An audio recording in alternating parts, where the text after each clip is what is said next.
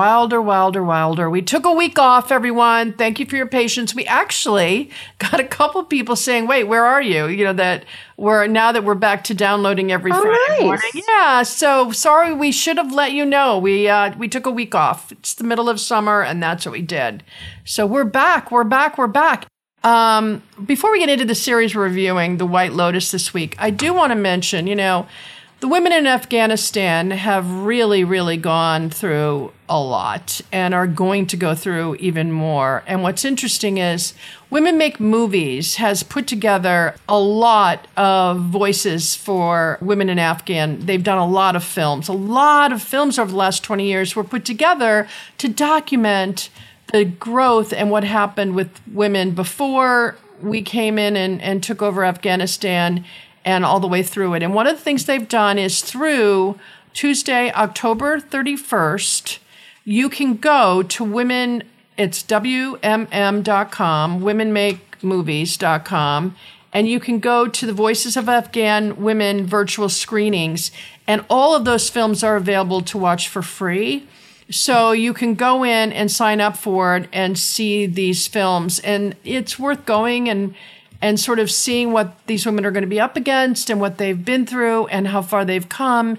And anyway, I just want to put that out there. I hope women make movies can get a Hollister, is there a place that people can go to help, to donate, to help get these women out of Afghanistan? Don't get me started. I had a discussion with someone when they went to negotiate the exit. There were 47 um, men from America at the negotiation Of course. And two women and Yep. 17 men from the Taliban. And what I keep trying to explain to people is, you know, when you see these cargo planes leaving, most of them are men on those planes mm-hmm. because it's the military people who are getting these people out and the women were working in the communities. They were not working with the American military the same way the men were. Mm-hmm. So they're not able to get to the airport, let alone they can't travel alone, so they can't get to the airport. But there are lots of organizations out there, and I can't really tell you which ones to go to, but I can tell you that when you start to see these films, there's a lot of information in that section. So Women Make Okay. Movies has put it all out there, and I wanted to put it there before we get into the White Lotus and we leave that behind for a bit. But anyway, I wish them all well, each and every one of them, and anything I can do, I will do to help them get out.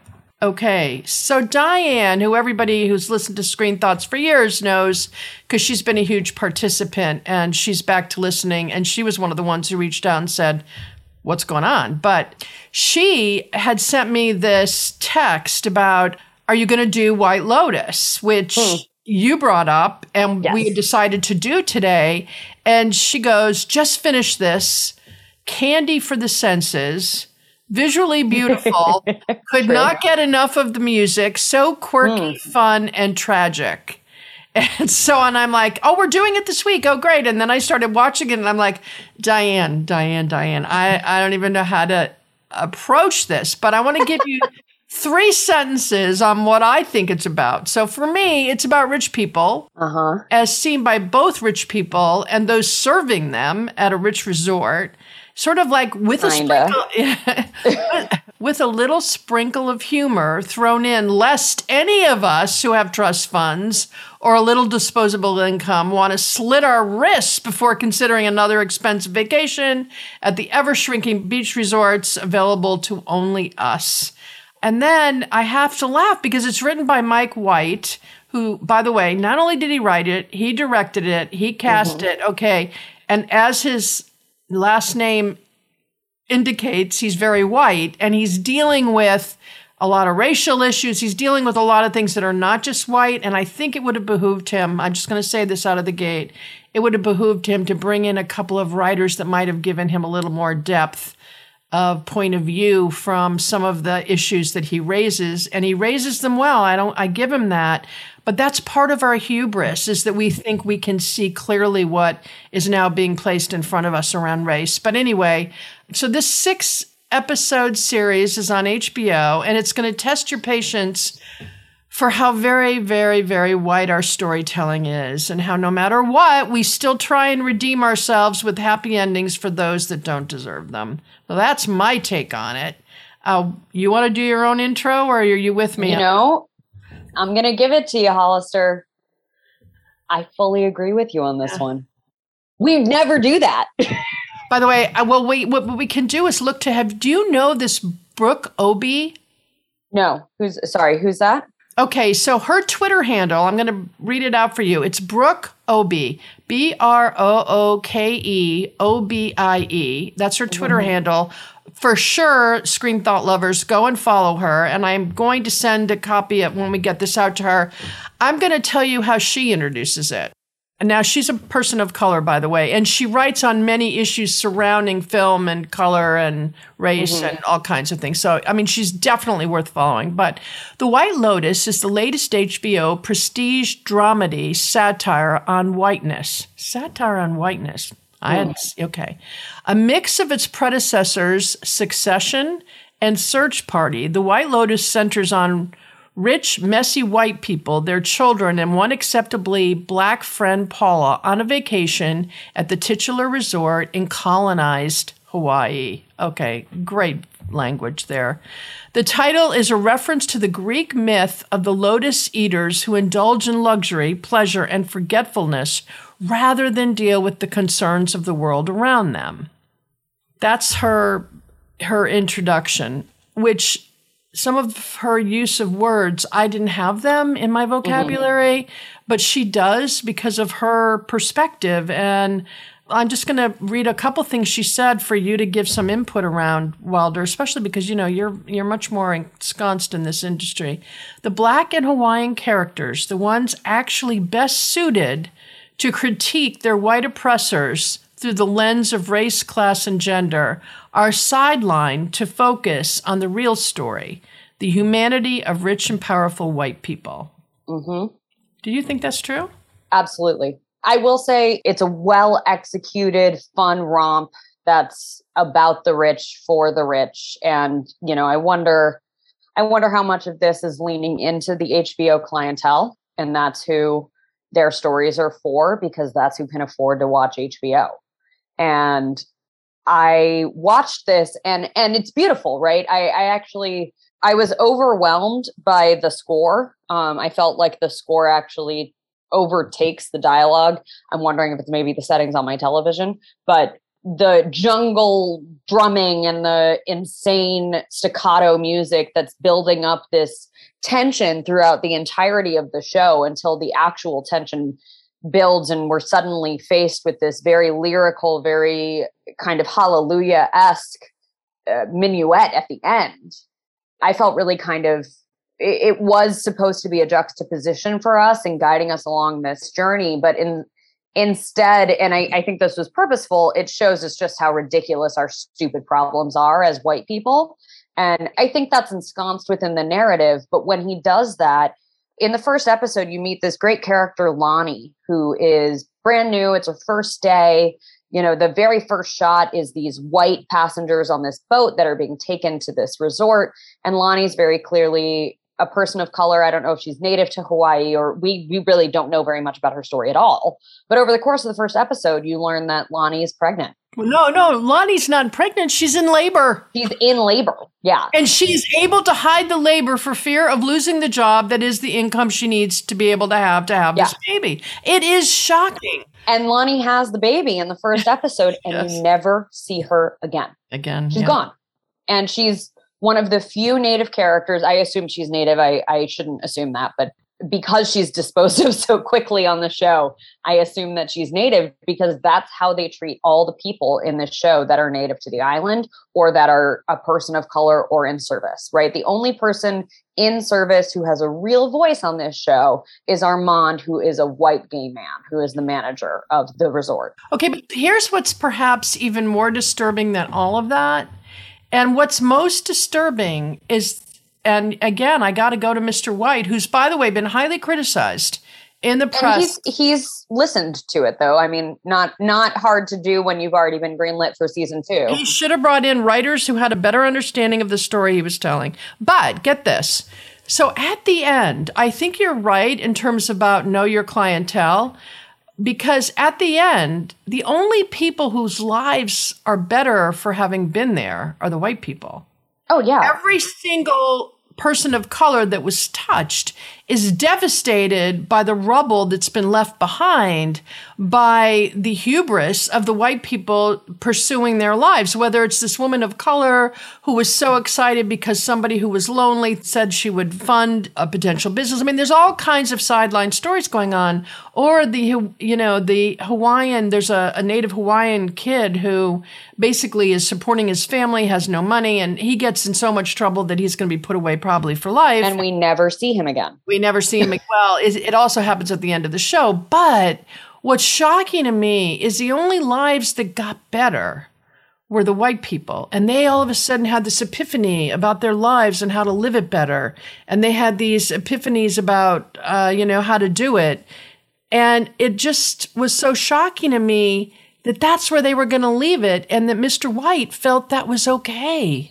Well, I, I will say when we're talking about a satire, and, and Mike White really is very well known for a satire, and I think he's an incredible writer.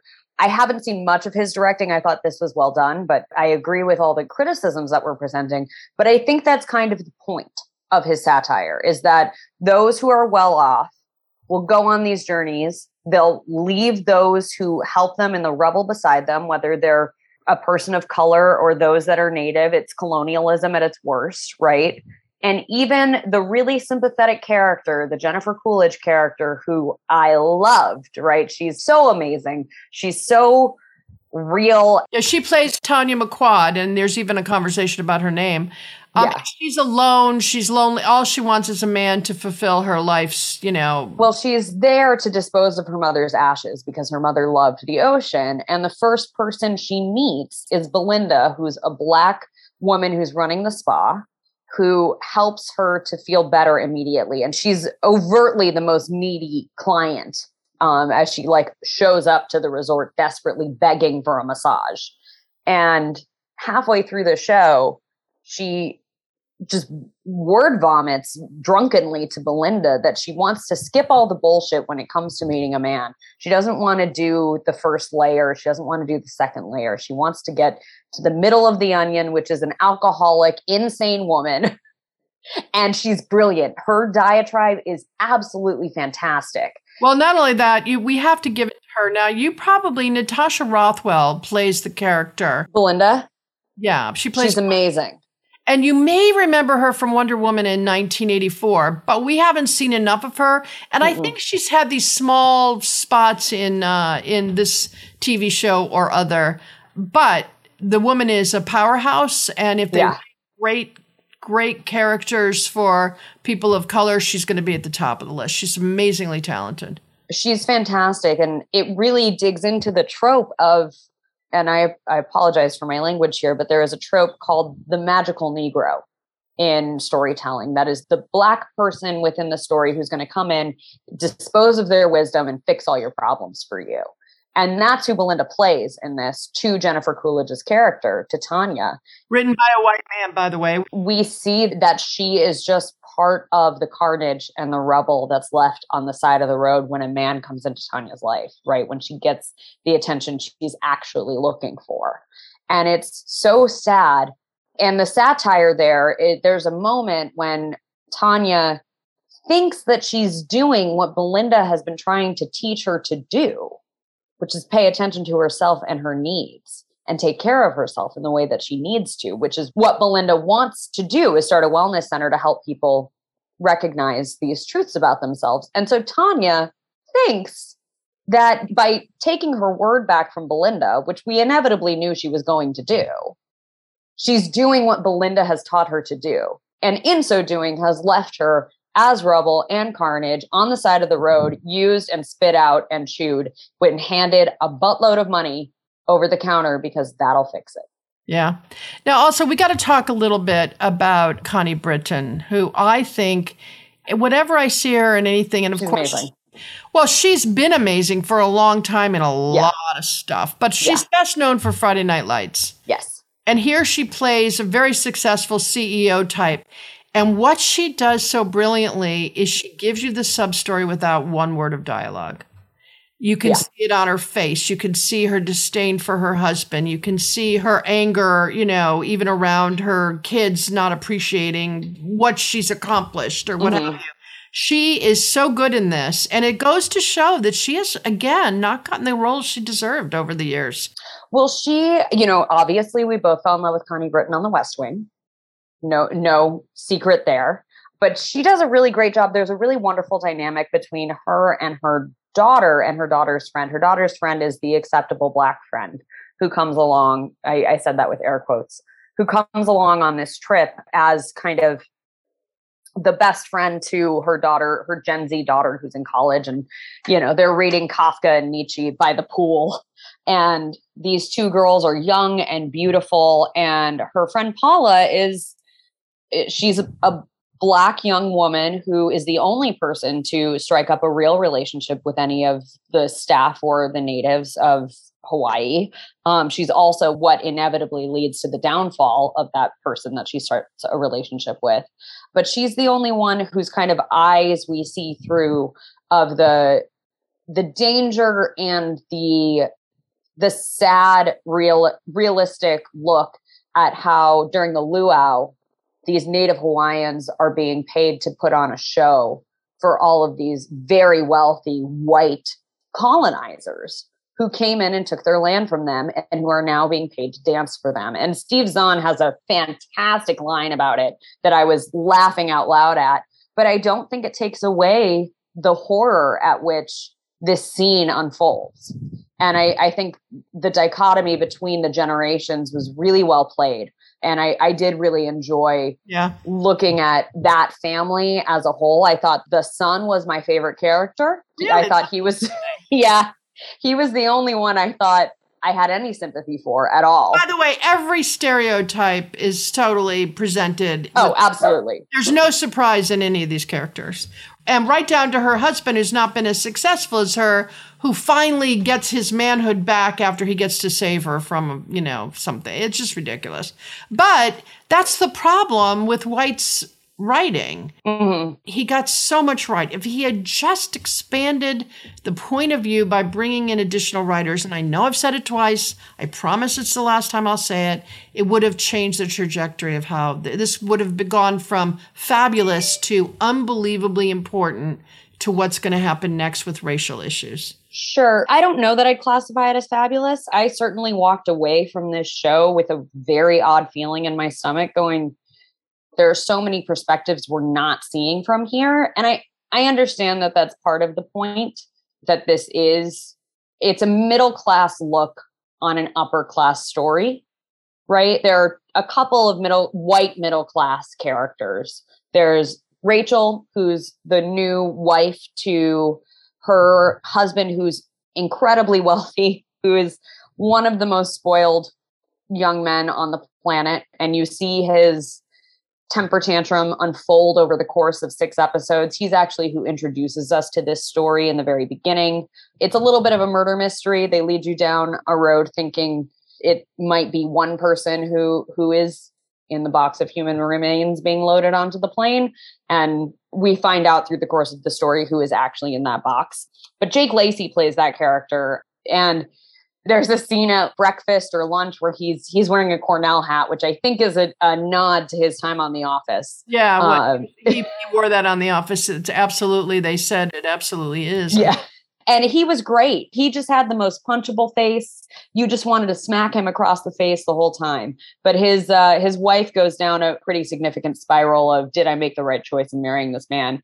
And then his mother shows up uh, the, the great Molly Shannon. By the way, you know that's part of the satire. She shows up. Yes.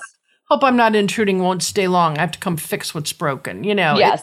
It doesn't say that. those are my words. They got the wrong room. Right. How dare they have been given the wrong room? Which, by the way, goes to it touches on everything about the rich and shallow. It touches yeah. on friendships.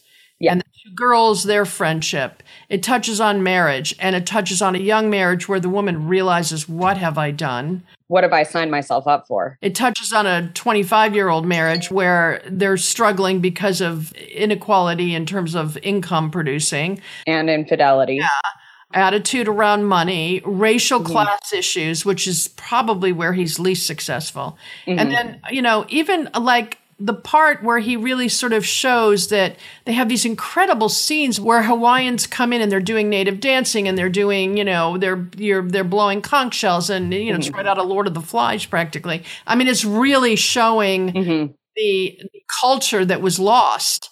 And Yeah. basically, he then points out that it's really Hawaiians, you know, dancing for their supper because everything was stolen from them and they have no other way to get their supper. And it has such potential. Yeah, the satire and it's beautifully done, but he touches on what I think are the real issues around money. Now, one of the things that my new best friend who doesn't know me yet, Brooke Obie, um, don't be upset, Liz, but you know, God, I love her. you know, I realized I actually did read her. I just didn't clock her Yeah. her Twitter handle. and you're allowed to have other best friends. It's okay. Okay. Okay. Good. it's hard. I know. I know it's hard. Okay. Here's one of the things she says, but it's Lucy with the football. Yes. Before the nails even come out, the white savior jumps down from the cross unscathed. The mm-hmm. rich and powerful are only more humanized, more excusable, if you will. Even if individuals change, the system of the powerful remains powerful, the system of the rich remains rich, and the status quo remains intact. And I thought it's true. You know, and so basically, Yeah. when she goes on to say that if you really wanted to fix it, you have to give back some of the power and cash mm-hmm. that is held by the white. reparations. She Yeah. calls for reparations, which I agree with, but I myself am a bleeding heart liberal. But I, I did find it interesting that at no point, and and this may have been a COVID choice because they did shoot this during COVID, but at no point do they leave the resort. They don't ever go anywhere outside of the resort. They're in this beautiful, lush place. They're in Hawaii. They're in Maui. Nobody drives to Hana. Nobody goes down the street to the cinnamon roll place that I know is right down the street from that resort because I've been there and it's amazing. But nobody ever leaves that beach or that pool or their boat that goes out to take them diving or on a beautiful dinner cruise slash Part of that is very true. I mean, like if you go to Anguilla or my father actually built a resort in the Caribbean called Mullet Bay. No one ever left Mullet Bay either because there were seven restaurants, two beautiful beaches, mm-hmm. three pools, a you know, tennis courts galore, a golf course. There was no reason to leave because leaving calls for having to get in a car and waste time getting somewhere. In other words, everything was there so that every minute that you're there, you're living in luxury without any sense of having to do anything. So I think it makes total sense. And many of the resorts I go, I've gone to, I haven't left either. You know, so I'm not that kind of traveler personally. I don't do. First of all, I'm not wealthy enough to do resorts. Um, but secondly, I like going and exploring. It's why I don't like cruises. I like going and exploring the city that I'm in and the and the place that I'm in. And not one of the people on this in this show takes advantage of anything outside the hotel.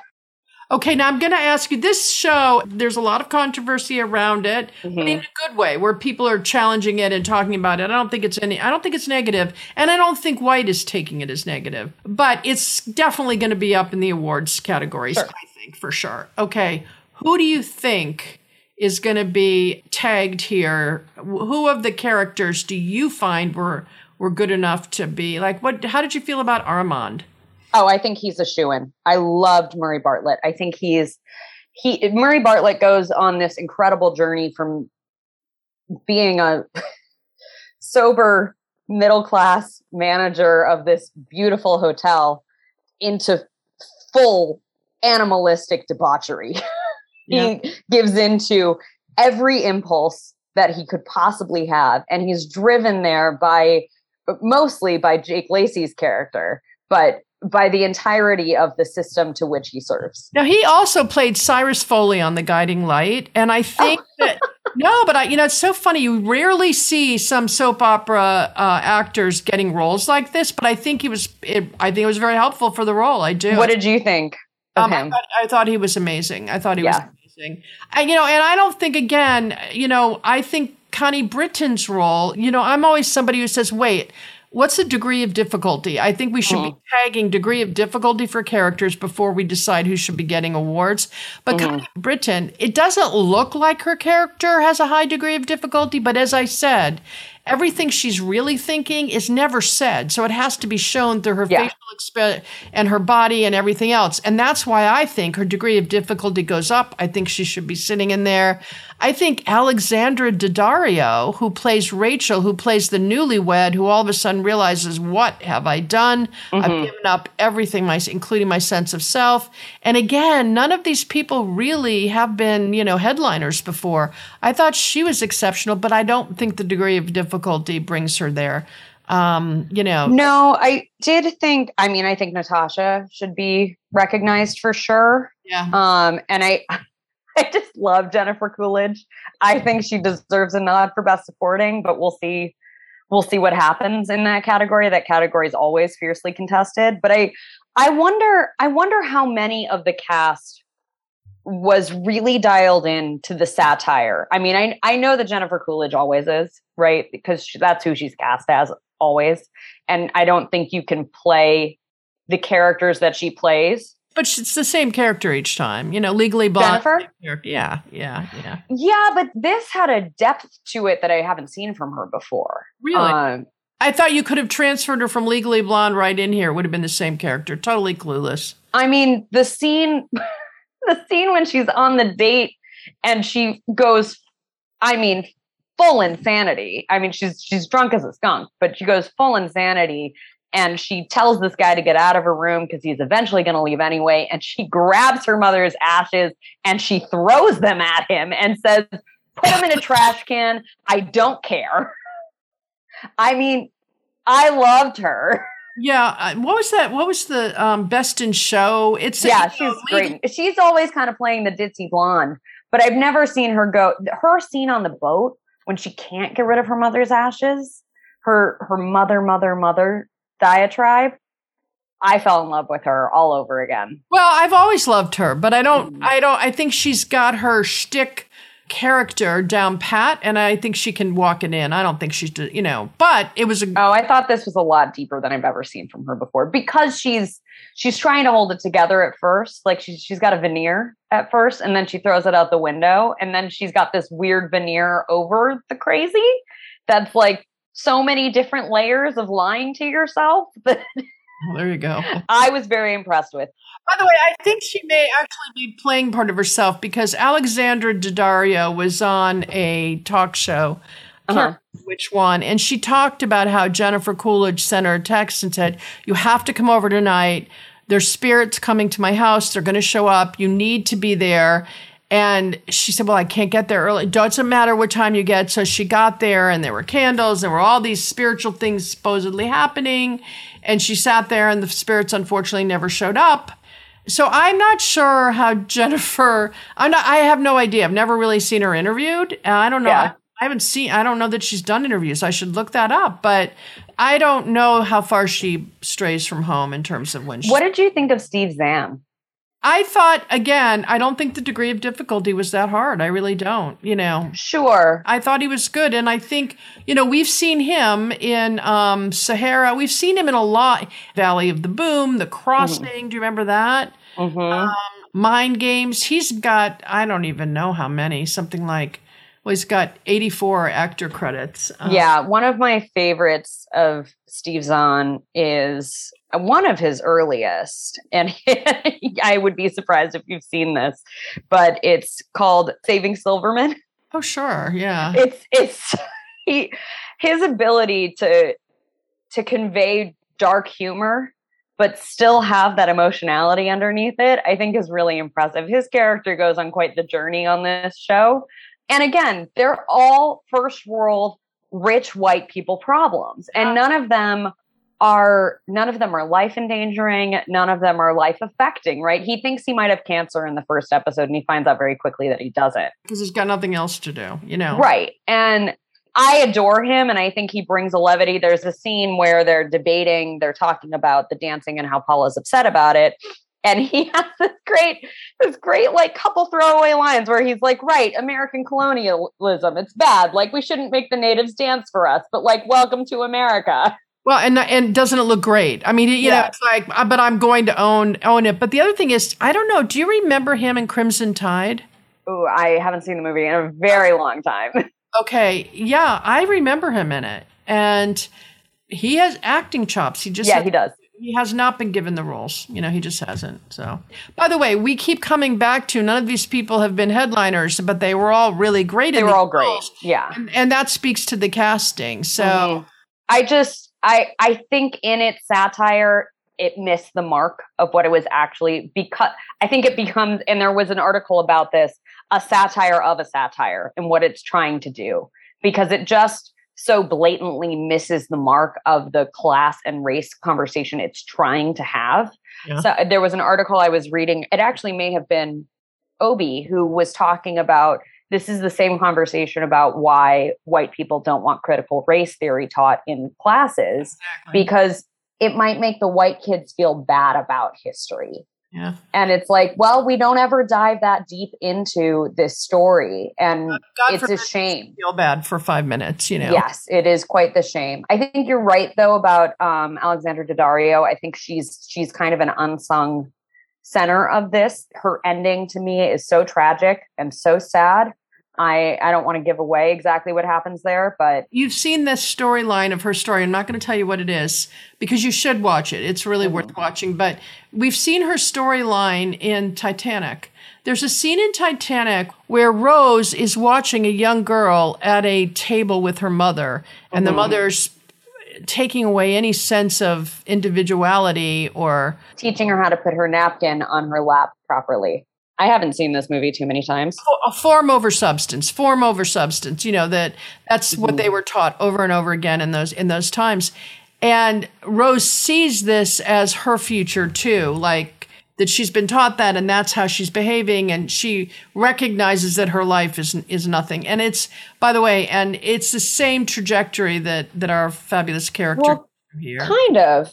Rachel comes from more humble background right? Yeah. She had to work her whole life. She's working, she's possibly working on her honeymoon. Once you go into this higher economic class, uh, then there are certain ways you have to behave and certain things you do, and nothing else matters but how things appear, which, by the right. way, is, is somewhat problematic. But I want to point out that the casting, I think, again, was one of the huge successes of this series.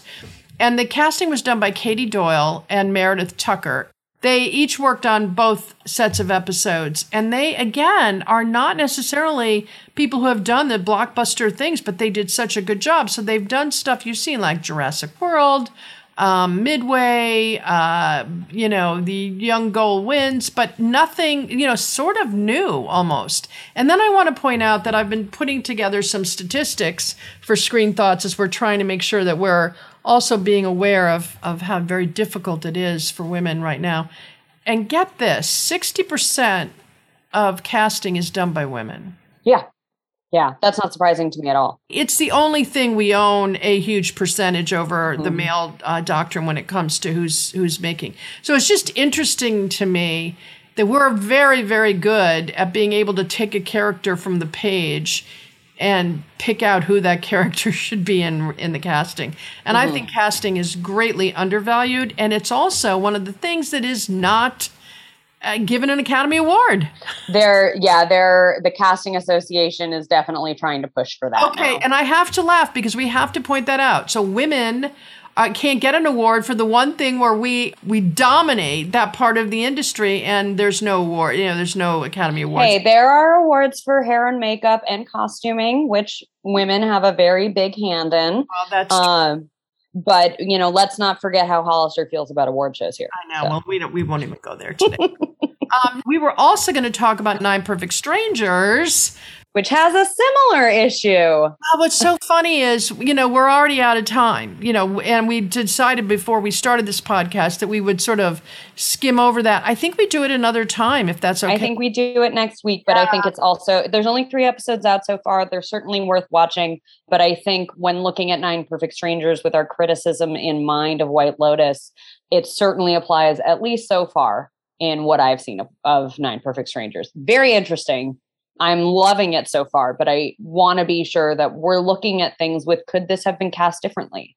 Right? Could any of these families or people been cast diversely without it having affecting the story. Yeah, we'll talk about that next week. So send in your comments. And if you have watched Nine Perfect Strangers, it's definitely going to be five minutes of us comparing the two. But the yeah. other thing I want to point out about Nine Perfect Strangers is Nine Perfect Strangers has a blockbuster cast. We're talking yes. about Nicole Kidman, where, you know, it's unbelievably strong in terms of who's on the screen.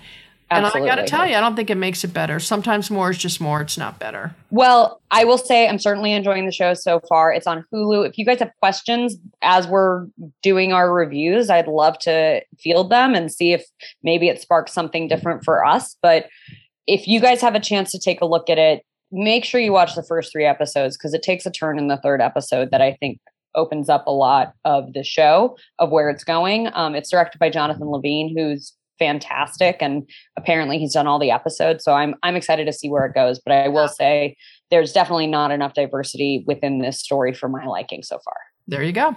Uh, so we'll talk to you all next week. Again, anything you want to send in, it's screenthoughts at gmail.com. So thanks. Good to talk to you again, Wilder. I missed you for two weeks. I missed you too, Hollister. Let's uh let's go watch some more crazy murder mystery stuff.